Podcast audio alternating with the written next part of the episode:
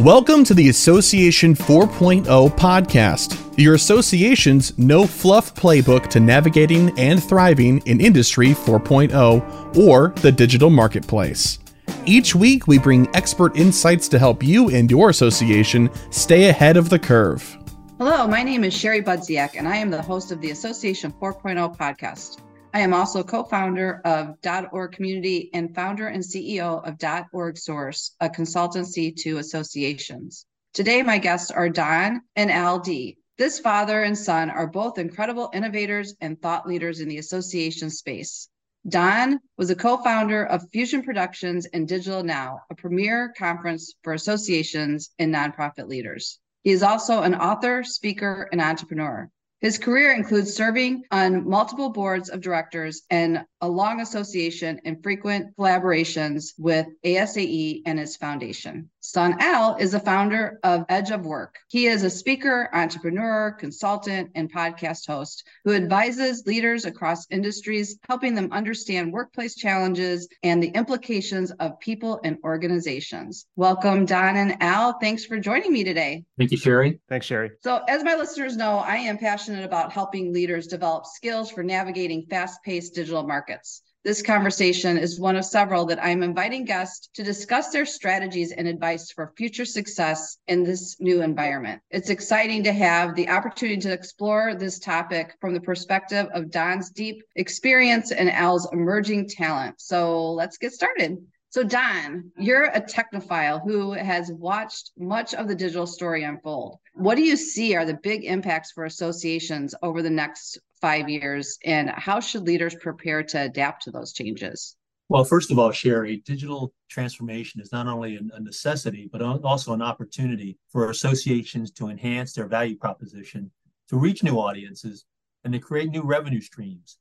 Associations that embrace digital innovation and adopt a customer centric, member centric mindset can really leverage data and analytics and emerging technologies to deliver personalized and engaging experiences, products, and services to meet their members and stakeholder needs.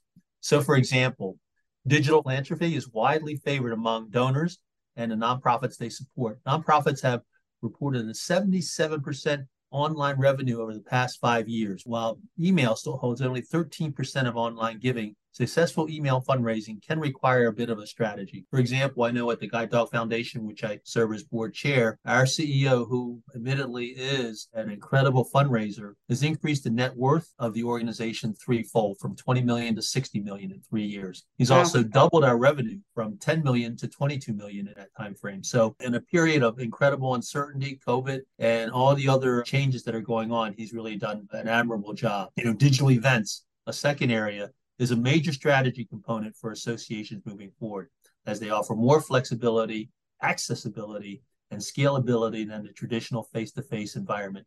Associations can now create engaging and interactive virtual experiences while also addressing the challenges of technology, security, and quality, and can benefit from increased attendance, satisfaction, and retention of their members and sponsors.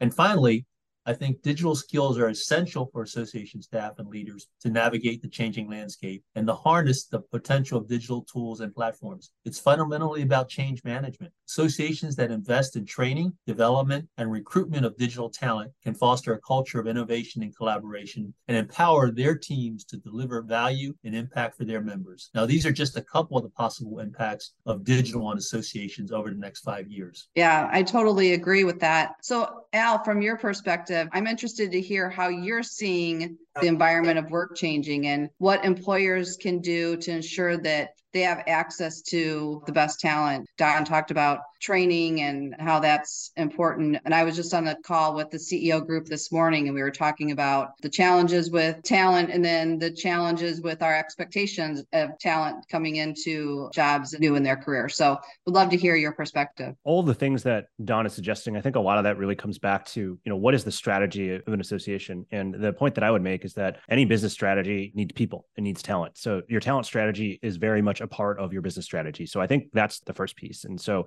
anything that you want to do, you are going to need the talents and skills in order to do it. And being able to map the talent and how it's going to enable the business strategy that you have and making sure that you have it is a starting point for the conversation. And to your point, I think what that ultimately amounts to is that for employers, in order for them to have access to the best talent, they need to fundamentally understand not just why they're hiring talent, but why talent wants to hire them. I think in any job interview that you go into, obviously, if you're a job candidate, you're often thinking about, well, why is this company going to hire me? And I think the opportunity for leaders of associations as they think about their talent strategy is to fundamentally think about why are people hiring us? You know, why does someone want to come work here? Why do they want to come here to use their own talent, their own skills to drive impact? And that is a very unique and personal thing that everyone kind of has for themselves. But I think there is a conversation to be had about about using that mindset so that you can attract the best talent and find ways to craft a value proposition that makes someone want to come work for your association and feel inspired to do so. I think another thing is this general idea that, particularly when we are competing for top talent, your leaders need to be talent magnets. They need to be thinking about how are they going to, as leaders, attract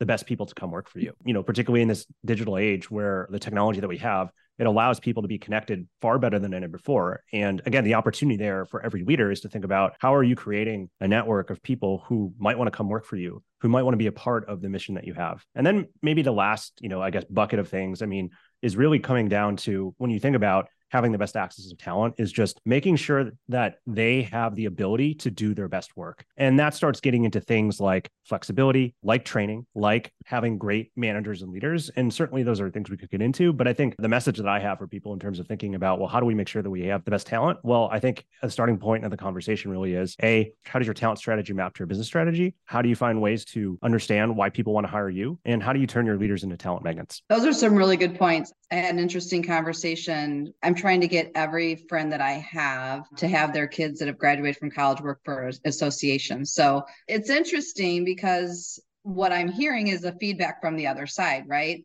They're coming back from interviews and they're saying, oh, I could never work for that organization. One HR person told a friend of mine's daughter that the only reason that she was there was because of her connection. And she was like, okay, why are we wasting our time? So, to your point, it's like thinking really about both sides of that to attract the best talent. The flip side of that, I think, is really important is understanding the culture and having the right fit too. Um, and you right. talk a lot about that. So knowing that they are going to be comfortable in the culture that you've created your organization. So anyway, those are some really good points. So Don, a different question is someone who has served on multiple boards, what does the ideal board look like in the future and how will governance and behavior change, do you think? Yeah, that's a great question. I think, you know, the essence I think of particularly for associations and nonprofits is is really the board. That is the work of the board is the strategic view. I think adopting a behavioral governance approach that focuses on modifying board members' behaviors for the sake of peak performance based on a framework of behavioral reinforcement, a psychodynamic approach, collective efficacy, and adaptive leadership, I think is key. Now, now developing habits of highly effective board members include setting strategy, strategic direction, ensuring that the educational talent is there, quality, the effective ability to engage stakeholders, particularly for board chairs, cultivating a culture of inquiry. Probably the biggest thing is, if I could summarize it in key points, one is is make sure you have people who align with the mission. It's very clear in, in the boards that I've chaired, people are there for themselves. It's not a good fit. If they buy into the mission and if they have good listening skills, those are very basic things that you learn in kindergarten learning how to listen means that you have to think and do homework in order to be able to ask good questions. So I think that those are key. I think the other piece is following the principles of purpose driven boards, board leadership, and prioritize the organization's purpose.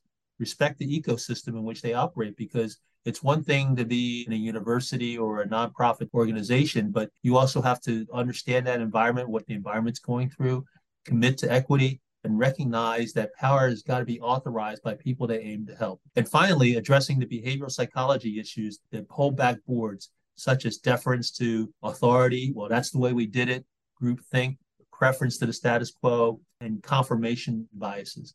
So, Al, what cultural shifts do you feel are needed to accommodate those qualities and attitudes? I think to a lot of what Don's suggesting, again, I think the big couple things that I think that come to mind are the first is this idea of being able to sense and respond. And it's just this idea that with all the changes that exist in the world and in your market or in your industry, they're not going to go away. And so, particularly as a board, I think what that ultimately means is that you need to continuously be sensing what's going on and then being able to quickly respond in ways that still promote governance, but being able to be in an work in an intentional and proactive manner versus being in a unintentional and reactive manner. And so that duality of being able to sense and scan and then respond appropriately and being able to have tight feedback loops between the two, I think is going to be really important for any association and particularly the board of an association, which should be thinking both in the present, but also obviously in the future. You know, I think a little bit what Don is saying is just this idea of being able to blend both confidence as well as humility. It's really hard in a complex world to be right about everything.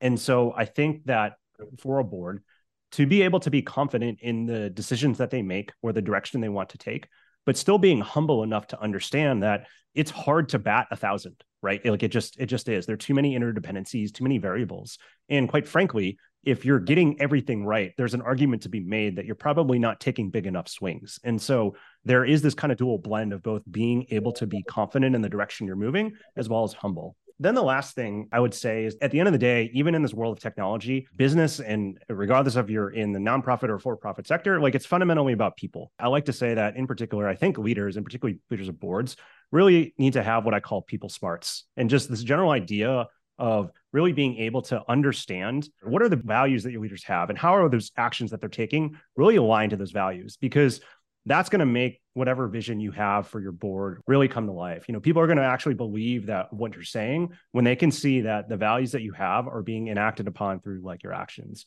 And that ability to have that awareness of how you can impact people through your alignment between the values and the actions I think that's what's going to inspire people to, to, eventually take action and to, to take heed of your message. I have a question for you guys around innovation. I think innovation is going to be crucial to keep pace with the market. So I'd like to hear how both of you think leaders can make space for creativity in their organizations. And more specifically, how can they balance stability with development and growth? So, Don, why don't you get started? Well, uh, certainly creativity is really going to be essential for associations to innovate, adapt, and thrive in a digital world.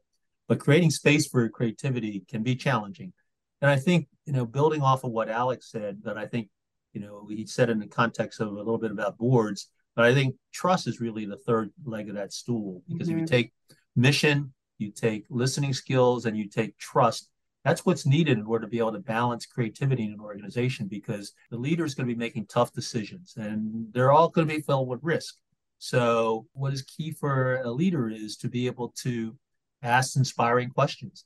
Can, can a leader tap the imagination of employees at all ranks? Ask questions that challenge assumptions, really key, spark curiosity, and invite exploration. Value novel ideas.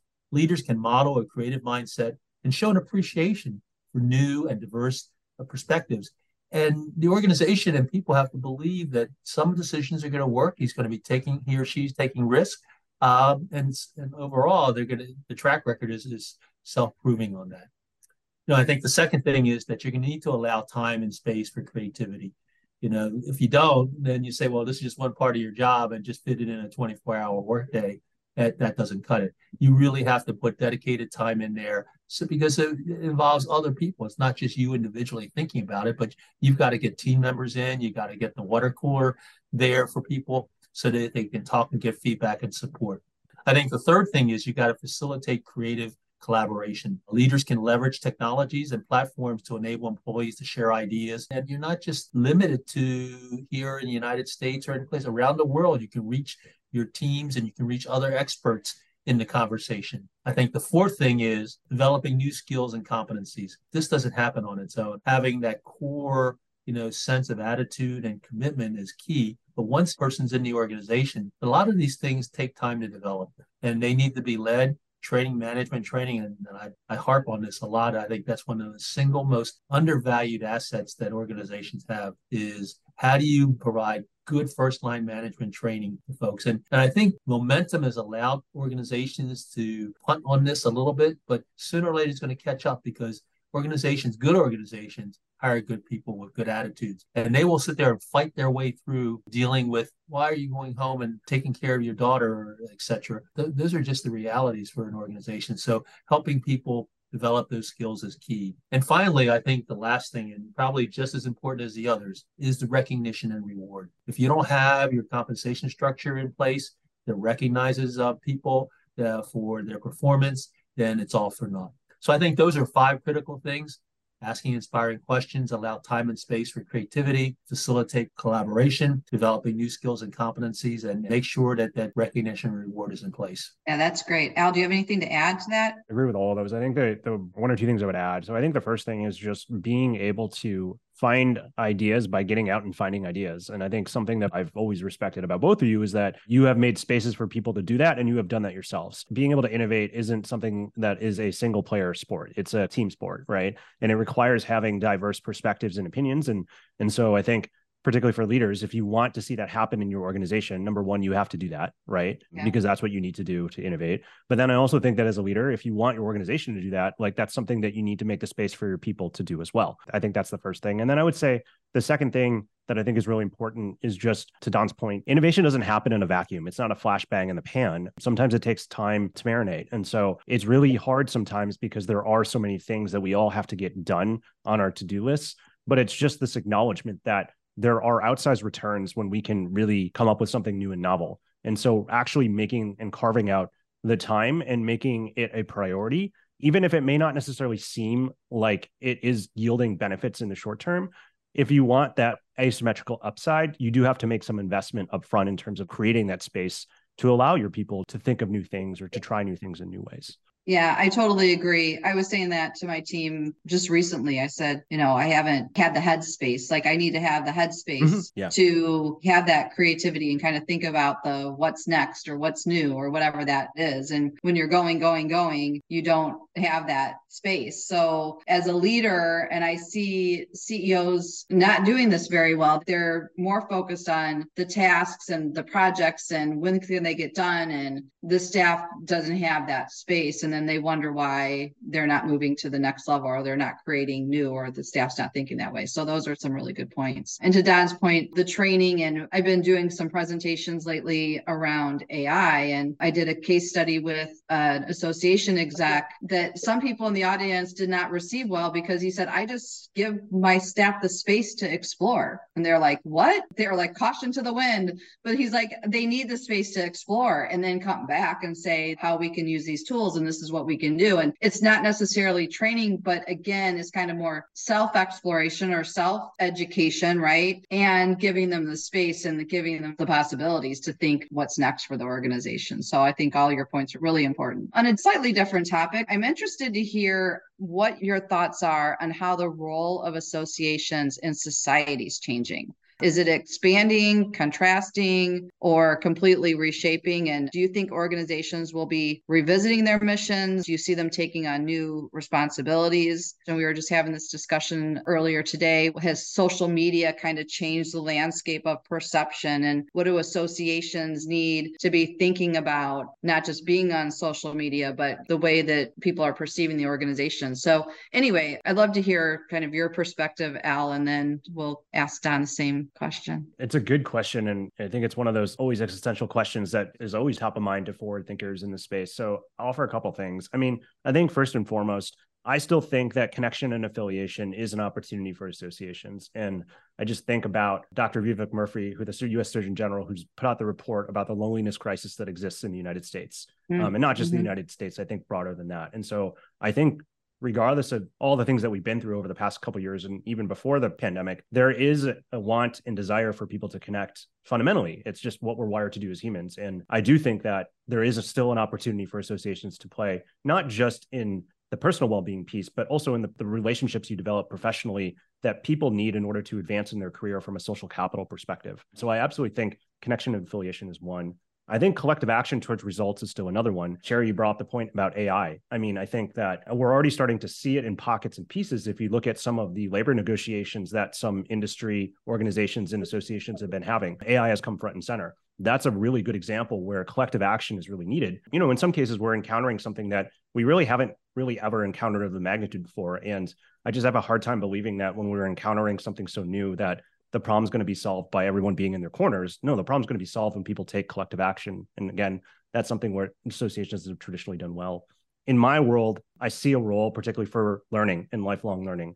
People are working older in their lives and careers are getting longer. And so I think there's going to be a continued need to kind of give people career accelerators at various points in their journey so that they can continue to evolve as the world and markets kind of evolve. And so I think associations play a role there. And then maybe last and not least, and this is a little existential, but I think probably within the next three to five years, I think collectively, at least in the United States, we're going to have to start asking ourselves some fundamental questions about the role of work in society and what that is, what that entails, particularly with what could be coming with the advancements in technology. And that again is something where I, I don't believe that we're going to solve this one on our own in our corners. Like I think collective action is needed. And again, I think that's just an opportunity where associations could really play a role. Some great thoughts. Don? So I think on the question of mission, I think is a great question because associations are organizations that represent the interests and goals of a specific group of people or professionals. They often have a mission statement that defines their purpose, their vision, and describes their future state and value statements. However, the reality is that the world is also changing rapidly, especially in a digital world, and associations may need to revisit their mission, vision, etc., to help continue to inspire their members and their stakeholders. Now, some of the reasons why I think associations need to revisit their mission and vision are it has to be adapted to the changing needs and preferences of their members and communities.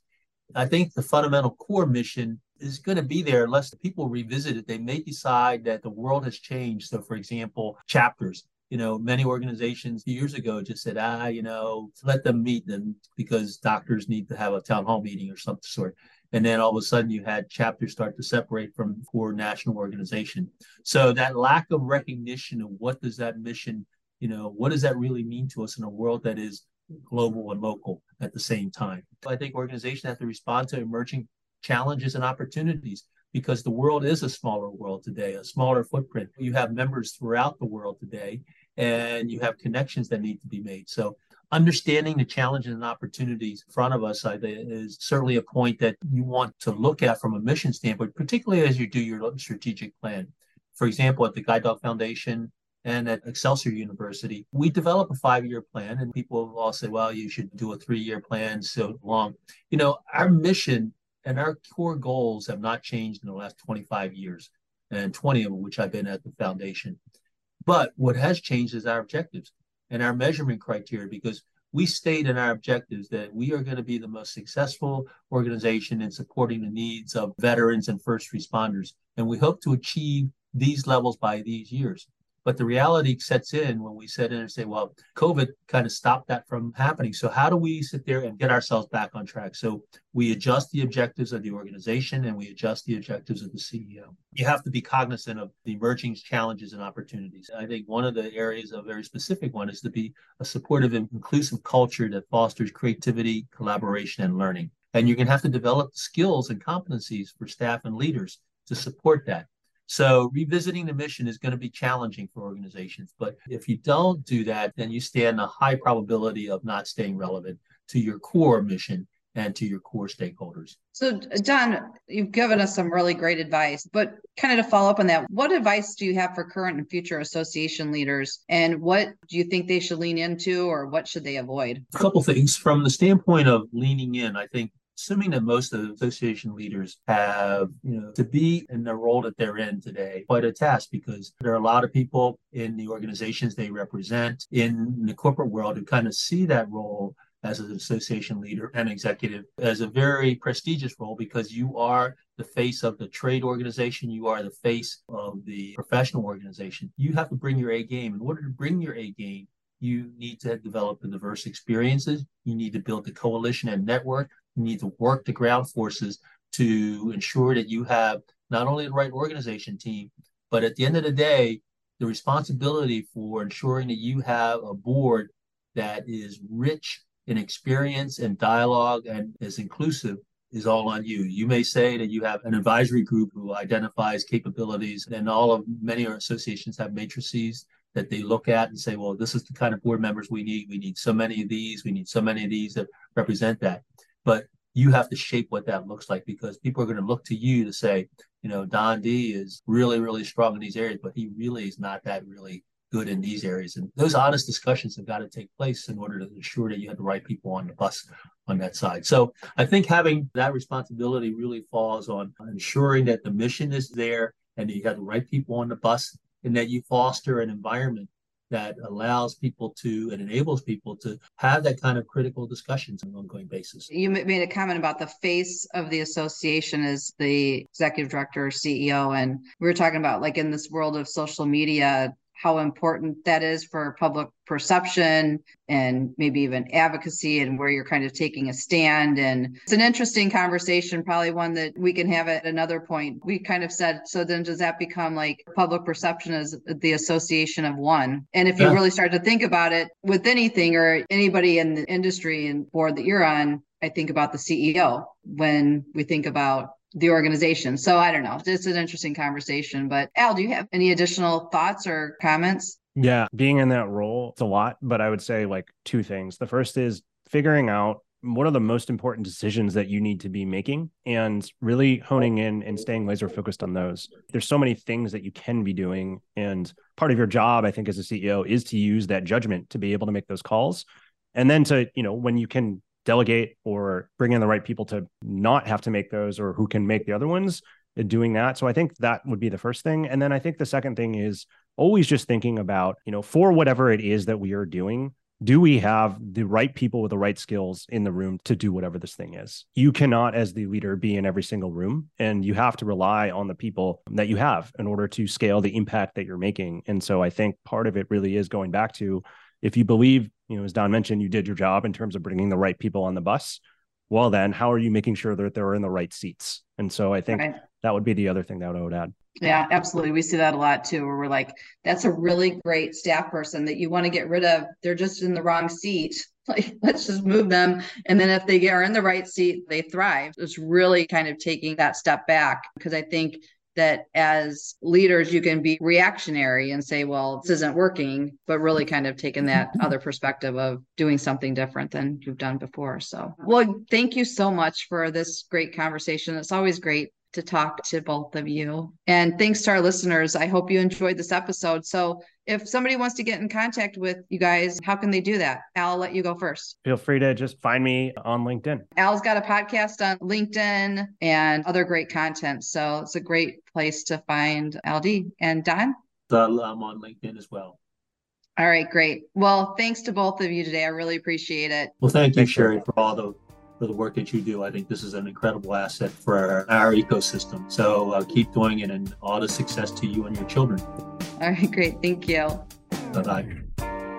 We hope you enjoyed this episode and discovered tips and information that will add value to your leadership style and your association. .org Source specializes in positioning teams for success with solutions for technology, strategy, and marketing please contact us at info at orgsource.com or visit www.orgsource.com to find out how to keep your organization on track to Association 4.0.